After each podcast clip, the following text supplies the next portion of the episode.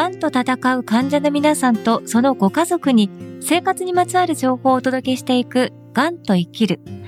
今回のテーマは番組をお聞きいただいたリスナーの方からのご相談です。仕事との両立、やっぱり難しい？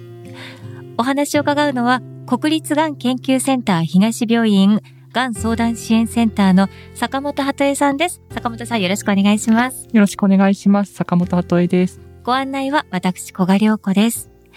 さあ、今回いただいたお便りなんですが、大阪府の50代の女性から届きました。部下が癌ほど重篤ではない病気治療で1ヶ月ほど休職するときに自分はどんな心構えでいればよいのか悩んでいます。私自身は肺がんステージ4で化学療法治療中なので体調が良くない時もあり、正直自分のことで手一杯で優しい言葉をかけることがなかなか難しい気分です。治療中の皆さんはどんな心構えで部下と接しているのでしょうか？坂本さん、このような内容なんですけれども、あの、まず、ご本人がね、今、癌の化学療法治療中ということで、そして部下の方は、まあ、癌ではないですが、かなり重い病気の治療中だということですね。あの、やっぱりこう、ご自分のことだけでも大変なのに、ある程度のこう、キャリアを積まれた方になると、こういった部下の方のお悩みと接することもありますが、坂本さんだったらこのようなご相談来た時にどういうふうにお答えになりますか？まあ、この方の職場の状況っていうのが細かくわからないので、ちょっと一般論になってしまうんですけども、えー、少なくともその、お休みに入る部下の方にうまく言葉をかけられなくってっていうことで、うん、その一対一の関係っていうところに関しては、えー、よくあのお話ししてるのは、今私に相談員の私に話してる言葉をそのまま伝えたらどうってよくお話ししてます。例えば、この方もお便りで書いてくださってますけども、えー、やっぱりこう自分自身がやっぱり体調が良くない時もあって、どうしてもこう自分のことで手一杯でごめんねってやっぱり言われたら、それはそれで、部下の方も、そうですよねって、でもそういうふうにこう声をかけてくださって、ありがとうございましたっていう気持ちになるんじゃないかなって思うような言葉、あの、結構あるので、そこの一対一のところに関しては、いつも、今、あなたがおっしゃってることって、多分私が逆の立場だったら、部下の立場だったら、そのまま言われたら、あ、そうかって、スッとね、心に入ってくると思うよっていうお返ししてるんですね。ただ、一方で、ぱりこの方、チームを束ねる立場の方なのかなっていうのをお見受けしていて、はい、そうなった時に、またちょっとお話違ってきますよね。こう、自分含めて、チームの構成メンバーが複数お休みに入ったりする。えー、チームとしての仕事の配分をどうしようかとか、とはまあその他にも、あの、チームメンバーがこう、休んだりとか、あの、することもあるかもしれない中で、えー、自分自身のキャリアっていうものを、このままでいいのだろうかとか、そういうご相談が、あの、時々あるのも事実です。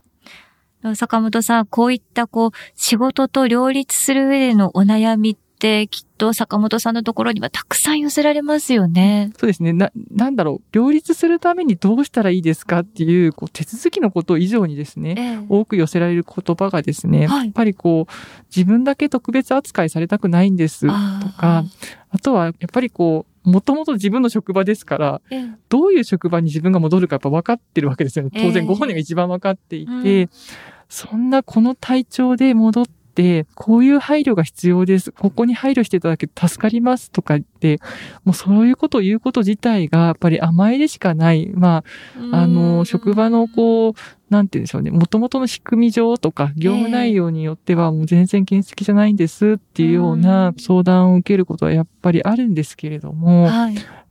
方でですね、まあ、最近の動向として変わりつつあるのが、まあ、芸能人の方もそうですし、まあ、いろんな会社の方々が、あの、自分は癌治療中でこういうふうに仕事に復帰しましたっていう方、声がたくさん出てきてますよね。えー、で、あの、私こういう相談を受けた時に、よくその体験された方、実際にあの職場に復帰してどうだったかっていう方のお話をですね、つなぐことが多いです。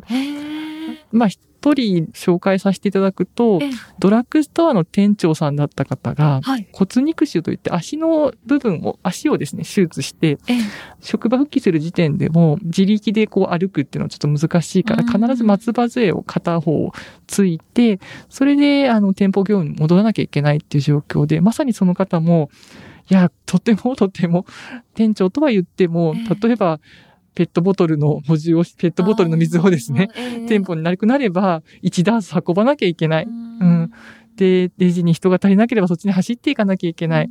あの、そういう現場で帰りたい思いはあるけども、帰れないんじゃないか。うん。店長自らが配慮を求めるっていうのはどうなんだろうかっていうご相談を受けたことがあったんですけども、ええ。うちのリハビリのスタッフとですね、いろいろ連携をしながら、松葉杖をついていたとしても、はい。どこまで重いものを持てるかとかっていうことを、いろいろ計算してもらってですね、ええ。で、なおかつリハビリ室で、その店舗の状況に合わせた、こう、シミュレーションをしたんですね。まあ、こういう運び方をすると足に負荷がいかなくて大丈夫ですよとかっていうことを、かなりリハビリスタッフが工夫してレクチャーしてくださった結果、復帰直前にその方が言ってくださったのが、やっぱり今でも、この万全じゃない、要はこう、元通りの体じゃない中で帰って、仲間のみんながどう思うかなっていう思いはあるけども、え。でも、やっぱり癌は二人に一人はなる時代なんだから、はい。自分がこうして復帰をして、こういう復帰の仕方があるんだって見せることで、きっと同じ職場でまた癌になる人間がいてえも、うんあ、店長もあの時工夫して戻ってきたから、自分もまた戻れるんじゃないか。そんな風な会社づくりっていうんですかね。チーム作りに、あの、役立ちたいって言って、お戻りになったことがあったんです。ええ私結構、すごくその方のこと忘れられなくてですね。こういう気持ちの葛藤って当然、あの、生じて当たり前なんですけども、じゃあ、他の方はどうしたのかっていうことを聞くことで何かヒントになって、うんそして自それがまた心の支えになっえてえ、戻る方法、きっかけっていう風になっていくといいなっていつも思いながら、おつなぎしてる、体験をつなぐっていうところのお手伝いをしてるっていうのが現状ですね。本当にこう、働きたいっていう気持ちがある一方で、今までとね、全く同じように働けるっていうのは、ちょっと一度置いておいた方が、えーいろんな意味で、周りの方にとっても、ご自身のためにとっても、少し過ごしやすいことにもなるので、全く同じようにって、まずそもそもの前提を考えない方がいいかなっていうところなんですかね。本当にそれまで人生をかけてうん。仕事ってされてきてると思うので、こう働き方を変えることを余儀なくされるっていうのは、本当に悔しいと思うし、気持ちの整理ってそんなに簡単にいかないとは思います。でも、そういう中においても、新しい自分なりの働き方っていうんですか、新自分の新しい体での新しい働き方っていうものを見出す力っていうんですかね。人間の底力みたいなものがあるなっていうのも、私、あの、この仕事をしてていつも見せていただくんですよね。えだから自分にもきっとその力があるんだって皆さんには知ってほしいなっていつも思ってます。あともう一つ、これは本当に、まあ私自身まだ癌を経験してない中で、ーあの偉そうなことは言えないんですけども、もう一つこう患者さんの言葉を紹介させていただくと、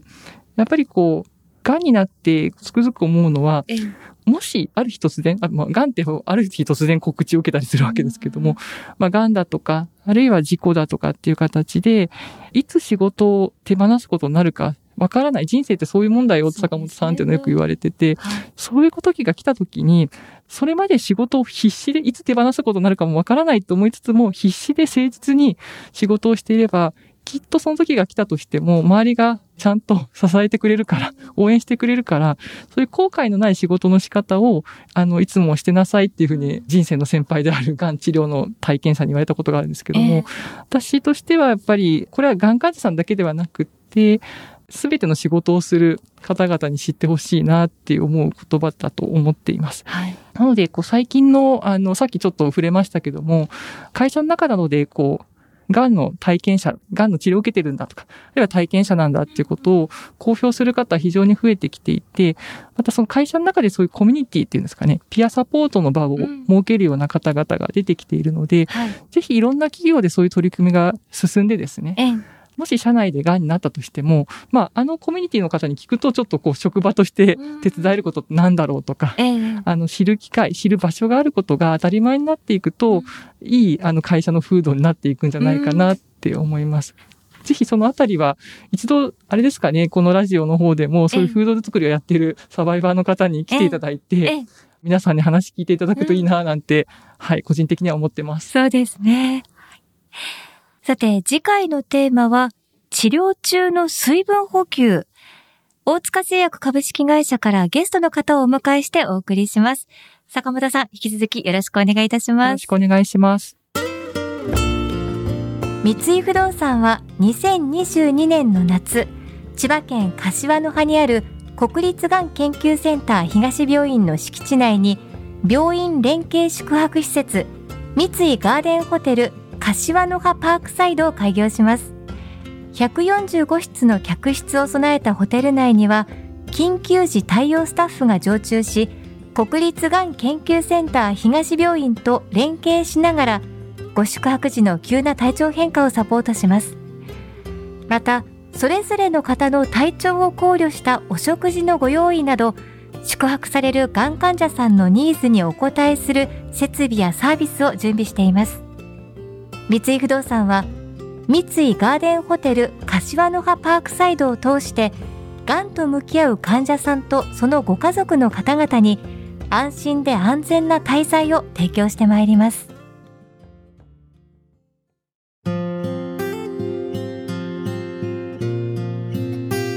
がんと戦う患者の皆さんとそのご家族のために生活にまつわる情報をお届けしていくがんと生きる。